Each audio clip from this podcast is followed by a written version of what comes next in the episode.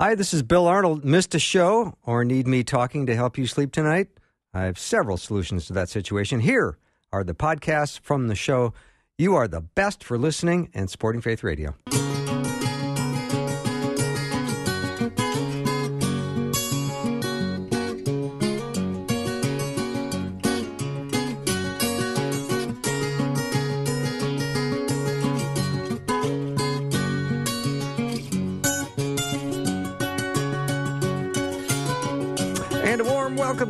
Afternoons with me. I'm Bill Arnold. I'm so glad that we've had such a fantastic week here. And now I'm looking at a beautiful day outside, and the weekend is in front of us. And I am so grateful. My heart is full. I love when I feel this way. Spring is in the air. And I don't know if it's where you are, but doesn't it just kind of improve your mood?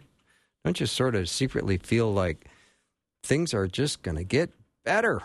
And I think the coronavirus is diminishing. I think there's less and less, and there's more states that are opening. And I think it's going to be a great uh, spring and summer. And I really pray that this will uh, continue to diminish and we can get schools open for the kids and get businesses back open and get our economy buzzing again and get churches open and just feel like we are back in the kind of routine and rhythm that we once had. And I pray that there is continued to have revival. I pray that God will grant us many opportunities because we have all gone through an incredible experience together in the last year, wondering uh, exactly what we're going to learn from this. And I think that in Romans 8:28, uh, Paul says that God works all things together for good to those who love Him and who are called according to His purpose. So I think our attitudes and spirits should be one of as much optimism as possible because that way we know that God will work all things out according uh, to His purpose, and that's an encouraging thing. We got a great show. Dr. Alex McFarland will be joining me in just a minute, and then Dr. Anne Bradley, who's my favorite economist. Maybe she's the only economist I know but she is uh, going to come on the program as well. I've got some questions about what's going on with the stimulus package and will this create inflation in our country? I'm going to ask her that. That's my top question. And then in the second hour, Dr. Christian Widener will be joining me. He's written a book on the uh, rebuilding of the temple in Jerusalem, and he thinks that location is in plain sight. So that's going to be an awesome chance to find out about his new book on that. And then also, Tom Stewart's going to be joining me, and he is going to uh, talk about his career. This little section I called Faith at Work. I think you're going to enjoy that. So I think we've got Dr. Alex McFarland. Uh, I guess we don't. So we're going to hopefully get him back on. Um, so that is what the program is for today. If you are uh, signed up for the Kindness Initiative, I am so excited because we're going to uh, have a wonderful time to celebrate what's happening in the lives of so many people who are doing acts of kindness. And if you did sign up for that, I know the sign up period is over, but uh, the act the action is not over. The the going out and doing kind things, you can start today, uh, and it's going to be a wonderful time. We're going to have some great stories, uh, and we're going to do that on April first. Uh, so that's going to be a fun time, and I think Susie and Carmen are going to join me, and it's going to be a wonderful hour of hearing incredible stories of kindness. So that is what is ahead. We're going to take a little break, and when we come back, hopefully we'll have Dr. Alex McFarland. providing timely tools to help you grow and encourage your faith. That's the ministry of Faith Radio. It tends to reground me. You know, as my day gets unsettled or I get out of sorts, then I get regrounded with that. It focuses me back on what's important and what's not important. just strengthens your faith. Anytime you can listen to God teaching principles and listen to things like that, it just helps your faith. Connecting faith to life. Together on Faith Radio. Here's another Faith Radio fan talking about their favorite show. I love Faith Radio because it draws me closer to God and it shows what God's attributes and characteristics are. I learn so much from the examples of the people that are speaking on Faith Radio. Faith Radio is a constant companion to encourage your faith, keeping you on the right path.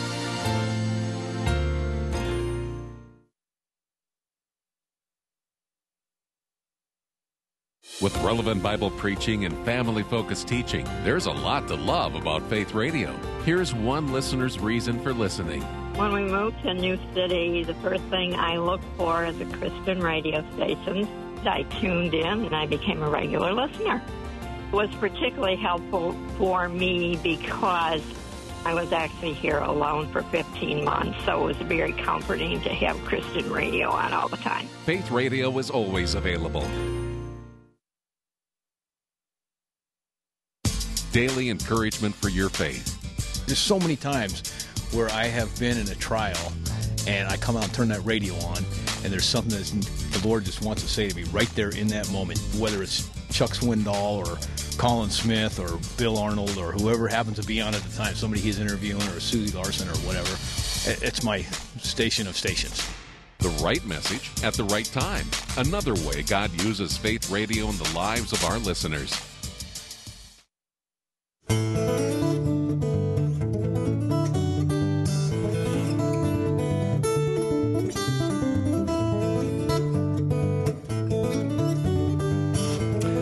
People have busy schedules. Dr. Alex McFarland is apparently getting on an airplane right now, so he's not going to join us today. But I am reminded of how much I learned from Dr. Uh, Bruce Simat, who was talking about uh, his uh, discussion on Alzheimer's, and I think it's a something that would be worth revisiting because the information was so good, and he gave us some wonderful tips. So let's jump to that right now.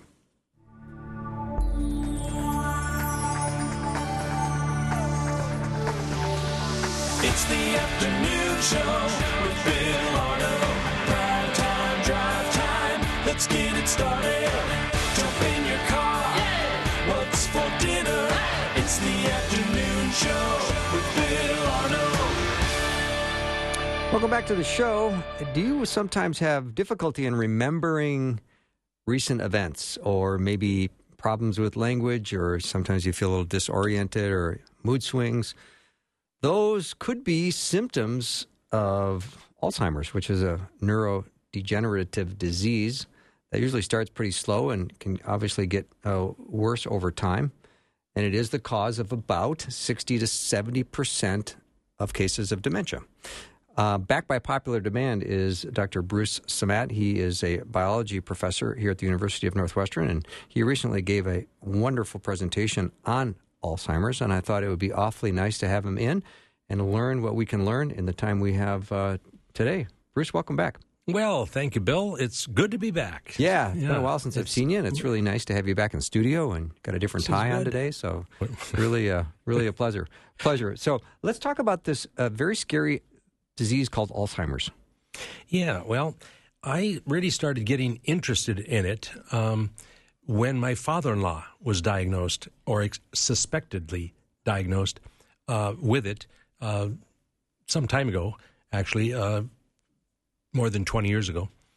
And uh, I'm a biochemist, so I like to know what's going on in the brain and what's, what cells are doing.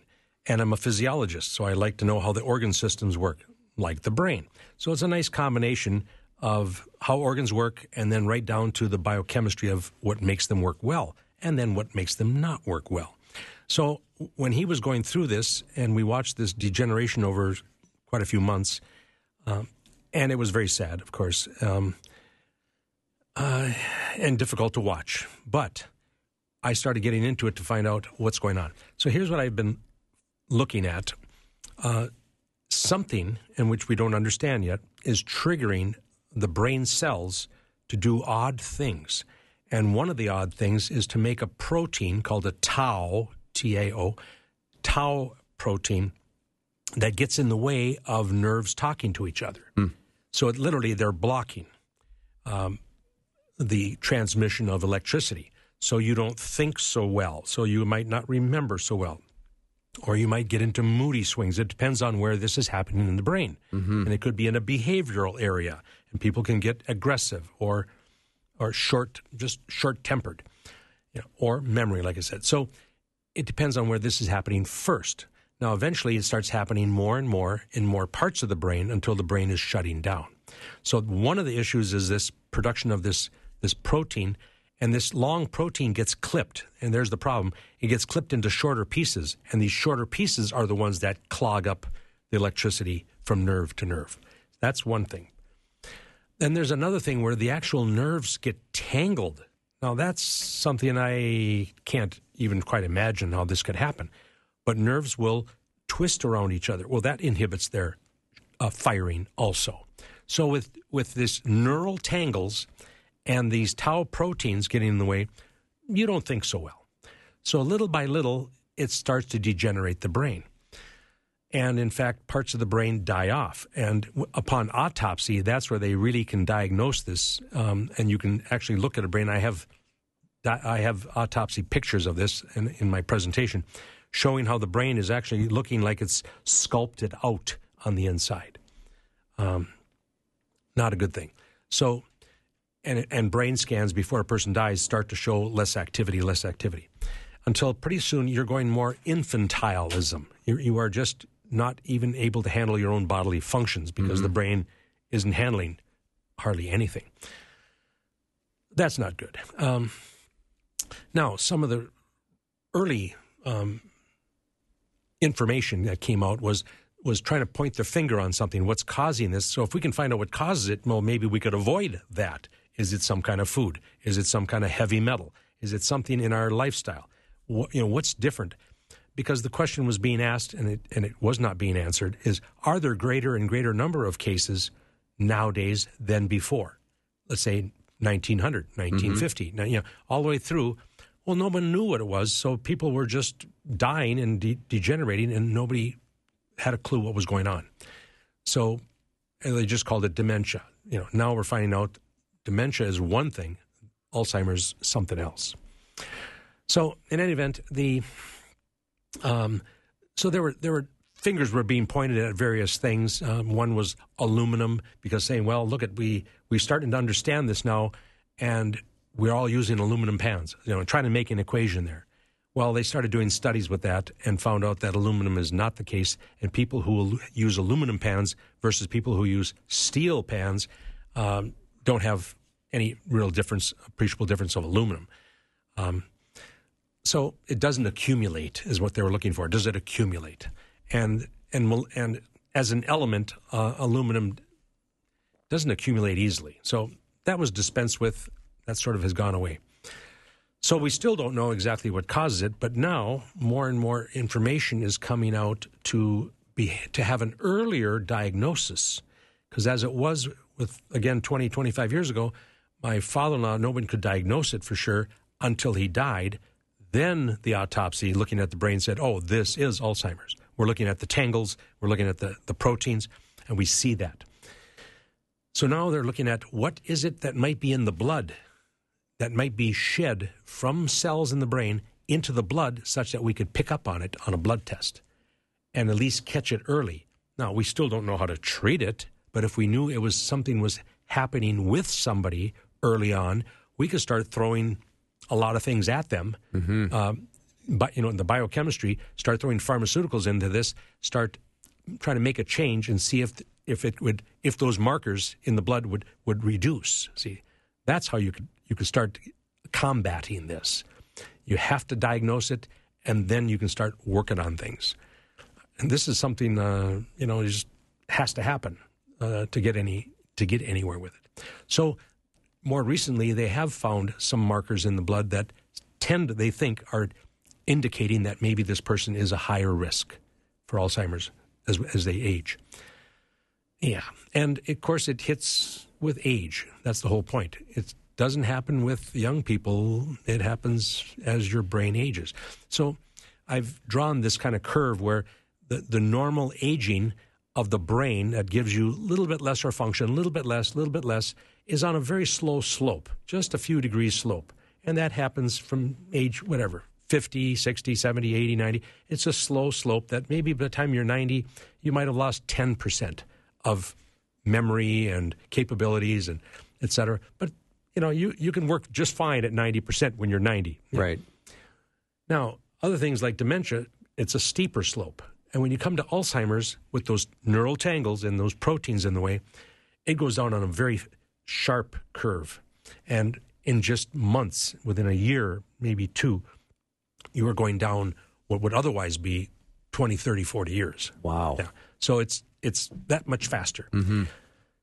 Yeah. So if we can find these markers and they can and we can really verify that and and if it can be quantitated from the blood and if that's all going to come about is that there's some indication um, that'll help us start working on cures. Are there any current medications out there to block these tau proteins or to try to do some of this untangling you talked about, or is it just on its own? Yeah, not yet. Not yet, but huh? uh, they do have some medications that help. Uh, re- they think they think, as it seems, a couple of them uh, uh, make that curve, that downward curve, less steep. So it sort of gives you more months. That's a big deal then. Yeah, and that's a big deal. Yeah, Yeah. yeah. And there are some of those that do have some help. Mm-hmm. So I'd be on those. They t- tend to have, at least what I've read, not not severe side effects. So it, it would be worth looking into that. Mm-hmm. Um, so with the normal aging process, uh, I have found ways to help remember things better. So this is just my own. I'm my own guinea pig, and I- Okay. and I, test This is your myself. personal system? Oh yeah, yeah. This is my system. I try Yeah. a lot of things because I have a I have a split level house. I'm upstairs, and I say I'm going downstairs to get the keys. Well, I go down the stairs. I'm right at the top of the stairs. I go down the stairs. I get distracted with this, with that, another thing, and then I'm standing there going, "No, what did I come down here for?" Mm-hmm. Well, that's bothersome. There were I I can remember I think days earlier days when I didn't have that. Yeah. memory, wondering now what did I come? So I'll walk up the stairs. I get right up. I cannot remember it. I'll stop halfway up and say, "No, I'm going to stand here till I remember it." Nope. I have to walk right up to the top step when I thought of it, and then I think of it again. Is that right? It's a location. Yeah. Interesting. Yeah. So then, that's when you discovered what it was you wanted to go to the next level to get. So you take yourself back to that environment yeah, it's interesting. because your brain can think of 50 things on the way down the stairs. That's exactly what was happening. See, I'm distracting myself from that thought. Right. So then I thought, well, okay, here I am standing at the t- top of the stairs. Now I'm going to say, I'm going to say out loud, I'm going down to get the keys. And my wife says, what? Say, never mind. It's just, it's just for me. I go down there and I can be down there a half hour distracted. And I go, now I'm down here. Oh, yeah, for the keys. Okay. It comes to me that fast. Mm-hmm. All because I heard myself say it. Interesting. So now I teach my students that.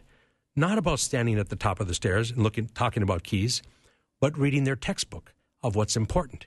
If they say it out loud, you'll remember it longer. Interesting. And if you teach it to someone else, buddy, the buddy system, and say, here's how this biochemistry system works. Here's how we metabolize sugar. We have this enzyme, that enzyme. And you say it out loud, and you have someone who can give you some feedback, like, oh, you, you forgot something, or that sounds right. Yeah.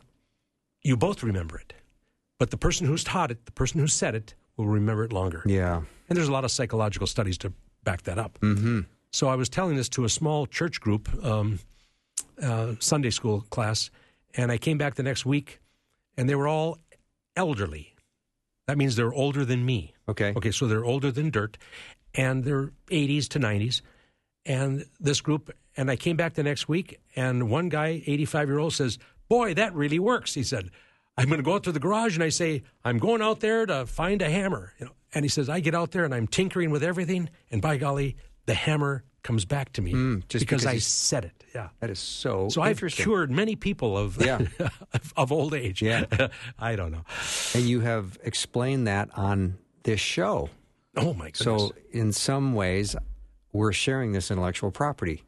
yes. Well, and I'm sure there'll be some royalty paid out. yes. Send your as- nickels and dimes Exactly. to, To Faith Radio. Bill Ar- Yeah, Bill he's- the afternoon show he's Bill collecting Arnold. for me. Thank you. yes, yeah. But I find that to be interesting, and that can be implemented with loved ones who may not have Alzheimer's issues, but might have early memory issues Yes. of any kind. And don't we all have trouble remembering stuff? We do. We do. Uh, my wife never remembers anything I tell her. Yeah. right. and, and and by the way, vice versa. She Yeah. said, "No, remember yesterday I said." I go, "No, Yeah. Were you listening? no, Bruce? Yeah, I didn't think so. But I never said it. She said it. Right. see? And so, you know, I said, it's, it's nothing against you, dear. I just can't hear your voice. uh, we're almost married 50 years. You know, you tune out after a while. Okay. So, anyway, I found that if she's going to tell me something and if it's kind of important, I'll start a conversation about it just so that we, I say something. You have exchange. Yeah, it's Words an of exchange. Well, I remember it for weeks better than her. That's so interesting. Now I'm telling her, here's what you said. she said, I didn't say that. Yes. I remember because we conversed about it. See? Mm-hmm. So I'm trying to teach that to my students that you can get a better grade just by being verbal about it. Hmm. Verbal So- alone? Can you even be verbal alone? Yes. Well, one student tells me, I said, "There's nobody at home to talk to about it." You know, so I talk, I tell, I teach it to my cat. I said, "Well, that's good. You're going to have a pretty smart cat. You know, you're going to going to pass biochemistry." Yeah. No. Other one says, I, I just teach it to my mom. And my mom says, Well, that's interesting. but she doesn't know what he's talking about. Mm-hmm. But this person is saying it out loud. Yeah. And sometimes a parent will, or somebody will give you feedback, but it makes you think about it. Yeah, yeah. And part of it just boils down to this. When you say something, when, you- when you read something, it comes to your eyes and it goes to one part of your brain, what I mm-hmm. saw. If you're going to say it out loud, it has to go to your speech center. Then it has to go to the actual muscles of your mouth, and you actually have to say it. Mm-hmm. And then you actually hear that, and then you process what you heard.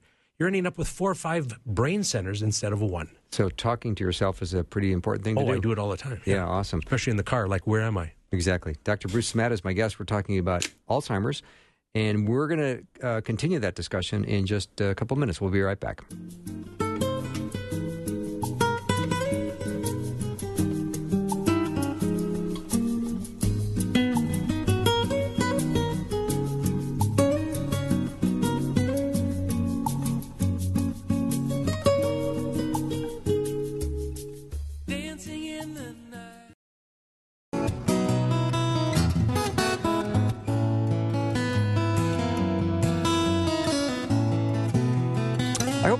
Some of that replay of Dr. Bruce Simat. He was awfully interesting. Enjoyed that a great deal. I hope you did too. It's always fun doing live radio. All this prep I had for Alex McFarland now out the window. So we're going to have uh, Dr. Anne Bradley coming up in just a minute after the break, and she, of course, is the um, the editor and contributing author over at the Institute for Faith Work Works in Economics, and she is a PhD in economics from George Mason University. She got that in 2006, and she is really smart. We're going to talk to her about what's going on with the COVID relief bill, and then we're also going to ask about what happens to our economy.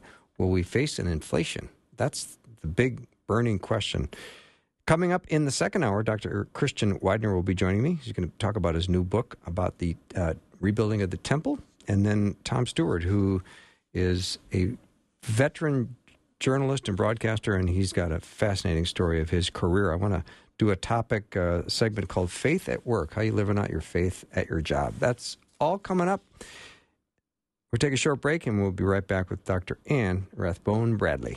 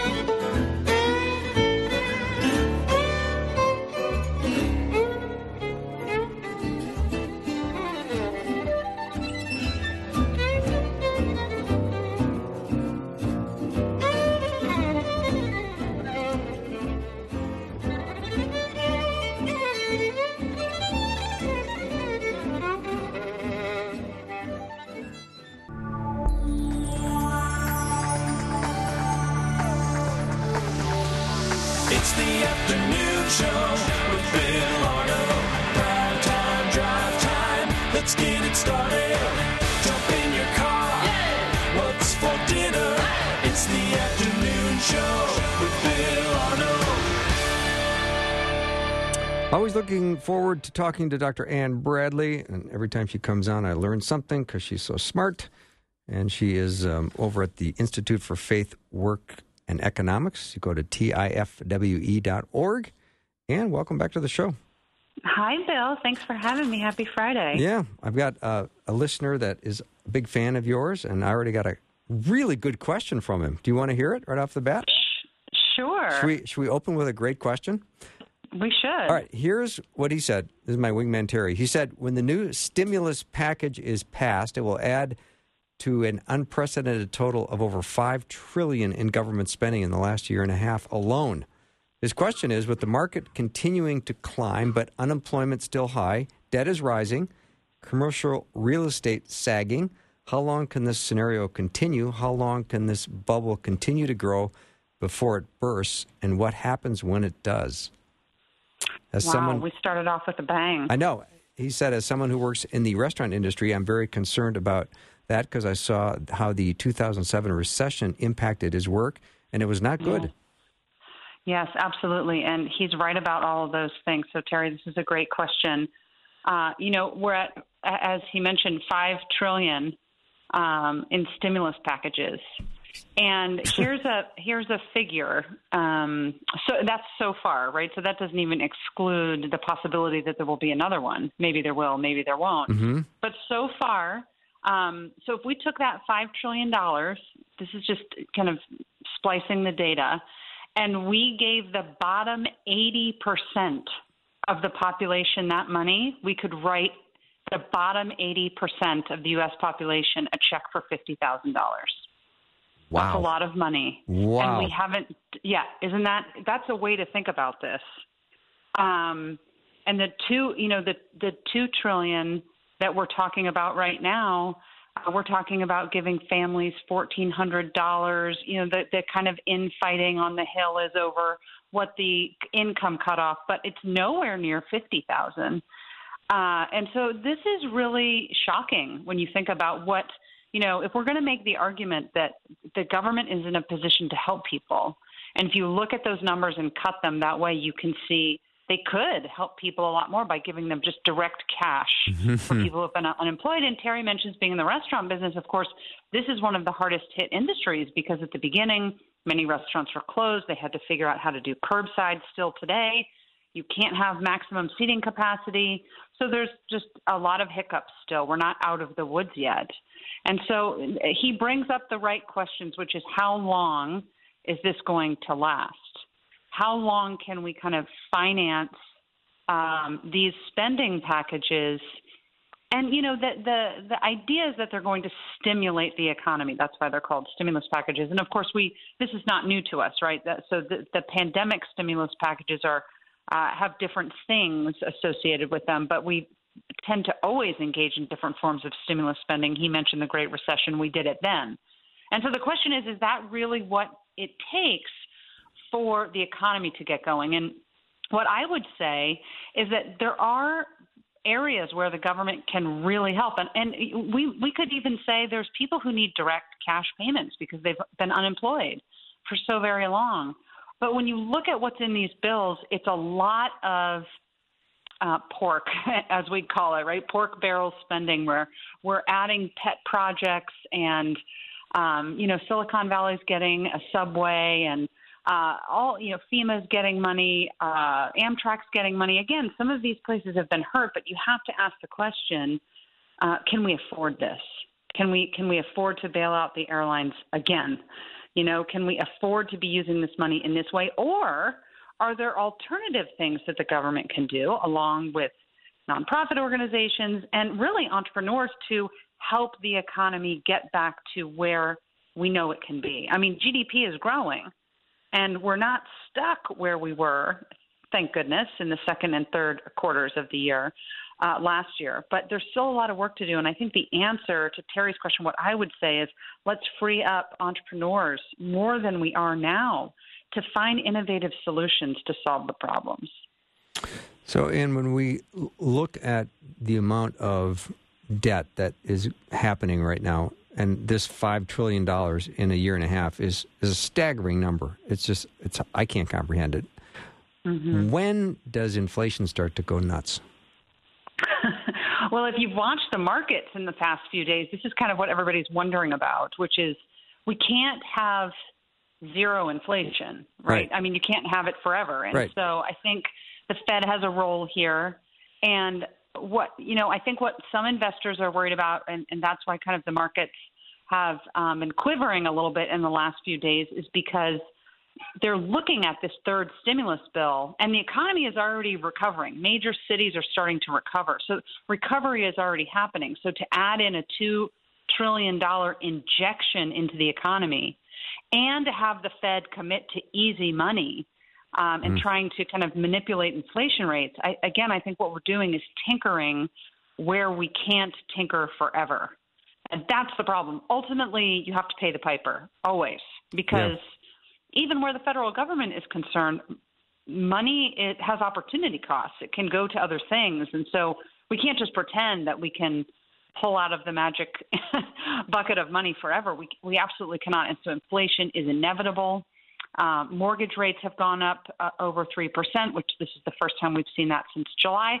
So you're seeing the economy do what it's supposed to do. Again, we can't expect to have 2% mortgage rates forever. I mean, that's just an unheard of rate. So I think this is the problem is that people see some some of these things that they like and they want to manufacture them forever. But you know, you're just we're not guaranteed zero inflation or these kind of low mortgage rates and other types of things that we've seen.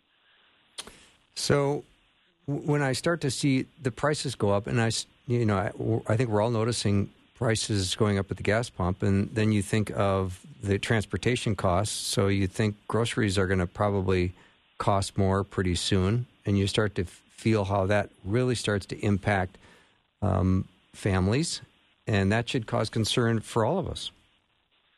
That should cause concern for all of us, mm-hmm. exactly. Um, so uh, when we see these price increases filter through the economy in different ways, as you know, your example was a great one. It's not just the oil prices that affects transportation costs, right. and that affects all the things you buy. Yeah. So when you show up to the grocery store and you want things to be there, I mean, think about a banana that you buy at the grocery store. That's not made or grown anywhere near your house. So we have a limited amount of time to get it to you, to get it to your grocery store, and so um, that's going to uh, push all of these costs get pushed onto consumers. And i think that's ultimately the problem here is and that's kind of a longer run uh, or maybe medium run problem. In the moment you know free money always sounds like a good idea or perhaps it sounds good on paper but it has to be financed some way and so who finances it well consumers do and consumers will continue to have to finance that but we have to eat some of us have to drive to work. We have to heat our homes. Uh, there's a lot of things we have to do. And so we're just going to have to bear the burden of that. So really what we need is just for this economic growth to continue. But, I, you know, I'm of the mind that you can't manufacture that through policy. You can't just say, we need economic growth, so let's craft a stimulus bill or a monetary policy that gets us really good economic growth. Rather, what the government and the Fed can do is provide an environment in which entrepreneurs can create growth because that's where growth comes from. Mm-hmm. And you, you know, big business, small business. Yeah, and do you think the the stimulus bill is a good one? Do you think it should even happen? I mean, I, I heard that economists on really both sides of the political aisles were kind of agreeing that uh, maybe it's not a good idea.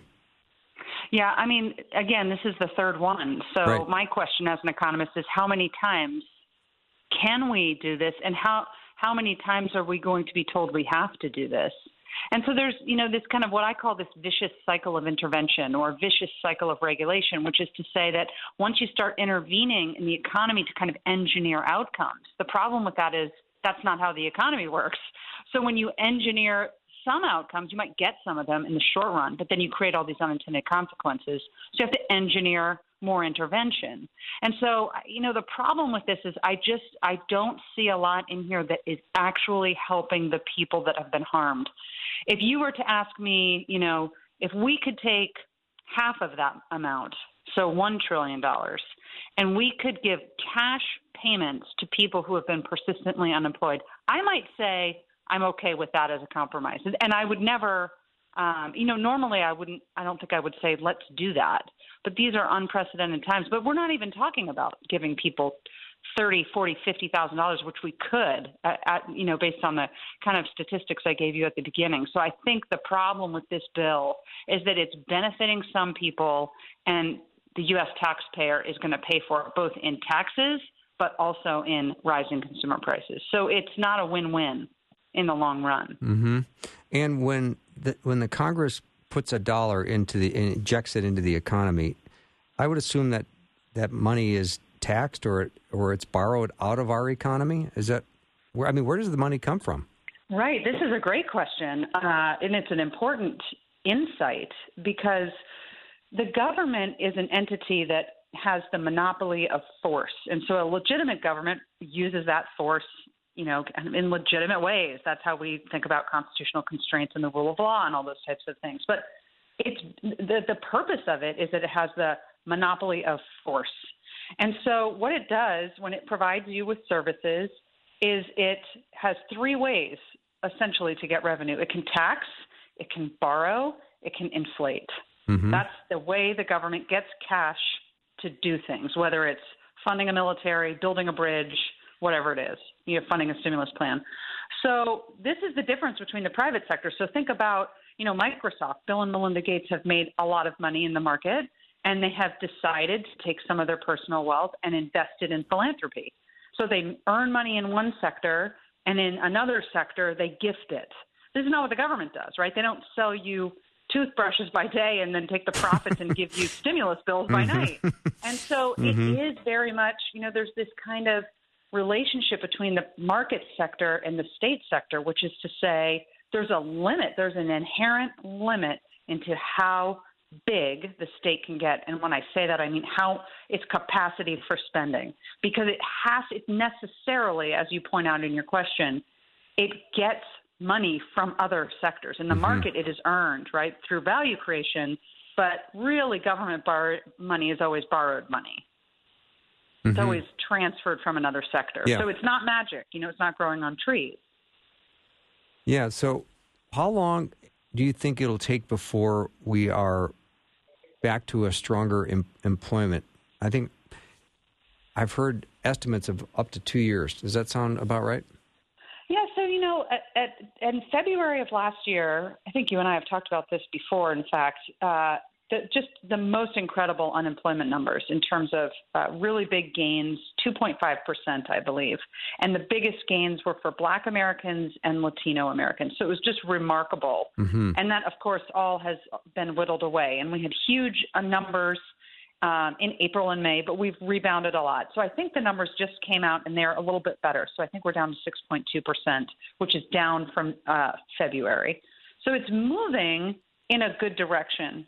But then when you look at the other data that talks about businesses that have been closed, and the suspicion is that tho- at least those businesses will remain permanently closed. Now the question is, you know, if you had a small business and you had to close, do you do you reopen another business or do you go work somewhere you know and so we'll have to see i don't think we know what's going to happen yet but i do think it's going to take at least another year and frankly it really will depend on the political intervention if we continue to engage in stimulus spending that's going to have un- an unemployment effect as well because ultimately you know we have to pay for this somehow and so uh, you know, I think we, we don't know yet. I would say at least another year. I'm happy with the gains that we've made in terms of people getting back to work, but I think we need we want to get back to those old numbers in the two percent range.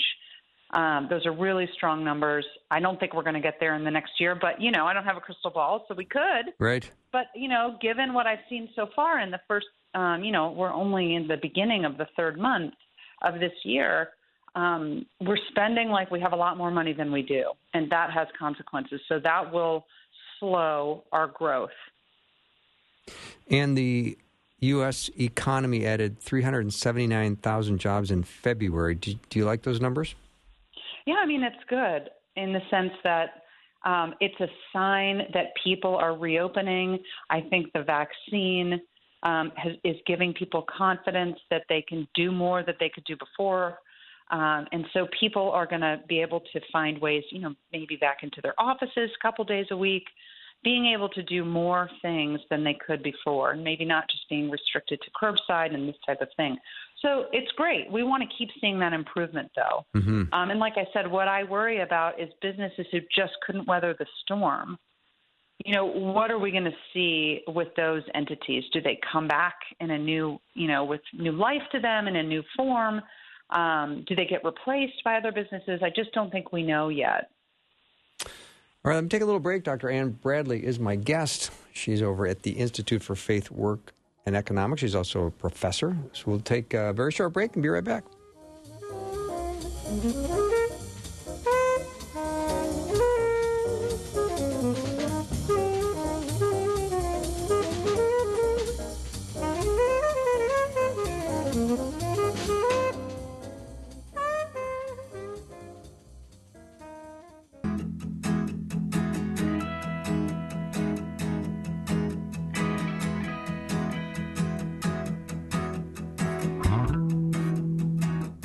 Welcome back. I'm with Dr. Anne Bradley, and I always enjoy talking uh, uh, about the economy with Anne because she's an economist, and I uh, I'm just looking at some of the things that are going on with the um, the new administration, and of course the the spending uh, initiatives and packages are always so ambitious. There's so much they want to do. Uh, the infrastructure package, some of these uh, expenses that are coming up that I know are part of just a political agenda. Um, at this time, Anne, is is this all prudent, or do you see what's happening where they're just trying to get as much done in the shortest amount of time as possible, just because that's what a new administration does? I think that's some of it. The first hundred days of an administration are are where the American people watch Mhm. and they kind of see the president set the tone. So I think some of it is normal, but I think what's abnormal there are two things. One is the contentiousness of this past election, and I think the Biden administration is doing everything it can to distance itself from the Trump administration, and so I think there's kind of a um, a real agenda to try to do that at the beginning. The other issue is that I think, you know, not I think, obviously we're in a pandemic. And so, you know, his, the White House buying vaccines and things like this, I think these are attempts to try to get the country back on track, get people working, and really get kids in school too. I mean, we haven't talked about that yet, but that, you know, that doesn't sound directly like an economic factor, but it certainly is. If you if you can't put your kids in school, then you know how do you work? And um, these these are different types of questions depending on what type of work you do. If you have to work out of the house, these can pose real problems for people. So, I, you know, I think what I have to say that I'm discouraged by is the uh, you know rule by executive order that we're seeing now. All presidents engage in executive orders, but really this administration has come out flying out of the gates with executive orders. And I, I think that sets a really bad precedent. And here's the thing I think across the aisle, both Republicans and Democrats are kind of bad about this in the sense that, you know, if your party's in power, you, you kind of think executive orders are okay. but if your party's not in power, you criticize them. And so I think we've seen that over the years. Um, but this seems to be kind of executive order with gusto. And I, I think that sets a very bad precedent for what the president of the United States is actually supposed to do. And, you know, kind of the division of, of powers and just federalism itself. So I don't, I don't think that I am not optimistic about that because I think it, it just will keep getting carried into the future by future presidents. I mean, it becomes the status quo. Mm-hmm. And what does a an aging and a slow growing population do to the economy? This is uh, also really important. In fact, we were talking about this in one of my classes this week. You know, e- economists really pay attention to birth rates uh, because, and this has everything. It's it's interesting. Uh, you know, birth rates don't sound like they have anything to do with public finance, but of course they do because if you have an aging workforce uh, that's retiring, so we have a lot of boomers retiring or they're already retired, and so we have these unfunded liabilities in the form of Social Security and Medicare and things like this, and those are designed, uh, presumably at least, to care for those populations who are not working anymore. But to finance them, we need a vibrant, growing young population, people who are engaging in the workforce. So when we look at birth rate declines, uh, we get concerned. Um, and those are just the economic reasons. I think there's sociological and theological reasons we should be worried about this. Um, but but there are certainly economic consequences. And think about very extreme examples. For example, in China, the one-child policy has really devastated uh, China's kind of capacity for growth. Uh, it skews the population, and it really reduces the number of able-bodied workers and entrepreneurs and um, you, you know that you have in society. And so I think this is we look at these things when we see drops. You know, we worry about the future, and for public finance reasons, we worry about can we afford to continue spending when we don't? If, if we're going to continually have a drop in population, you know, who are the workers going to be in the next generations that are going to finance what we've promised people? Mm-hmm. And this question I've always wanted to ask, and I know you'll answer it. Why would the Fed ever want to raise rates if it's going to make the economy worse? Well, so you know this is this is troubling because I think what the Fed is doing right now is engaging in fiscal policy. They're they're in control of monetary policy, but what they're trying to do is position interest rates in a certain way to get certain desired outcomes that they want. And this is really not what they should be doing. Mm-hmm. I mean, in a very simple way, what the Fed is supposed to do is match money supply with money demand.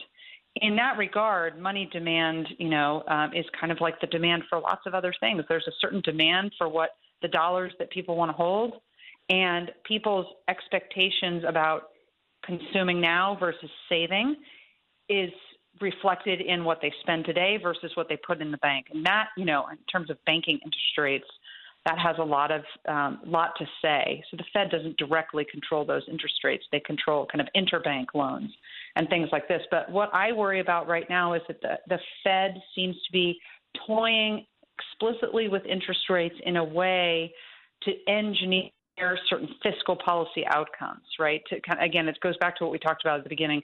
They want to jumpstart the economy, but we don't want to do it too fast. We don't want investors to get scared.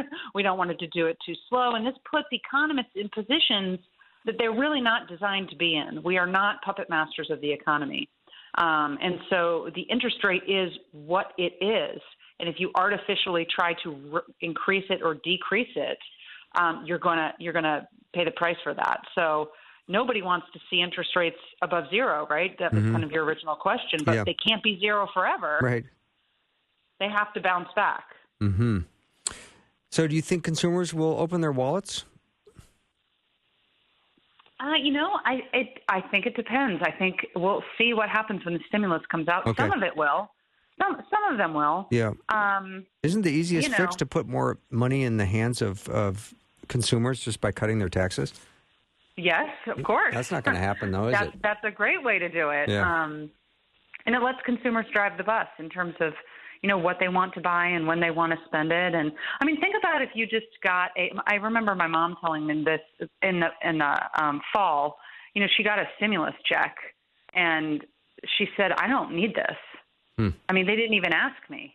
And I thought, well, that's an interesting concept, consent, right? So, you know, I mean, she didn't, she's retired and on a fixed income, and she basically wrote the check to my brother because she thought he would need it more. And that's great, right? But I mean, you could have also not done that, and she would have been fine. Mhm. And so I think, you know, for her, it's not going to stimulate any more spending. For some people, it will. Right. Um, it depends on the amount as well. So, Anne, thank you so much. Always nice to have you on the show and always nice to talk to you. Thank you, Bill. Thanks for having me. You Always bet. a pleasure. Yeah, Dr. Anne Bradley's been my guest. We'll take a little break. When we come back, we have lots more coming up. Dr. Christian Widener is going to be on the program. Looking forward to him. He's going to talk about his new book about the rebuilding of the temple and where he thinks that's going to take place. And then Tom Stewart will be joining me. And we've got a little segment called Faith at Work. That's all coming up next.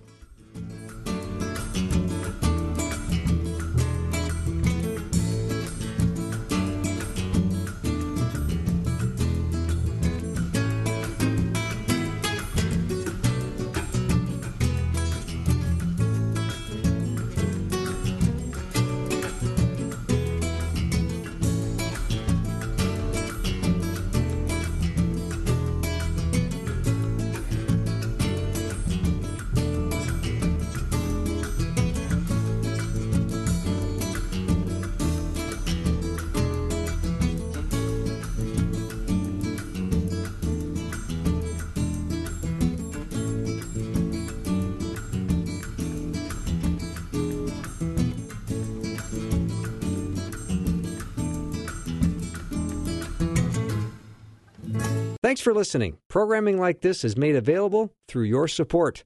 Information available at myfaithradio.com.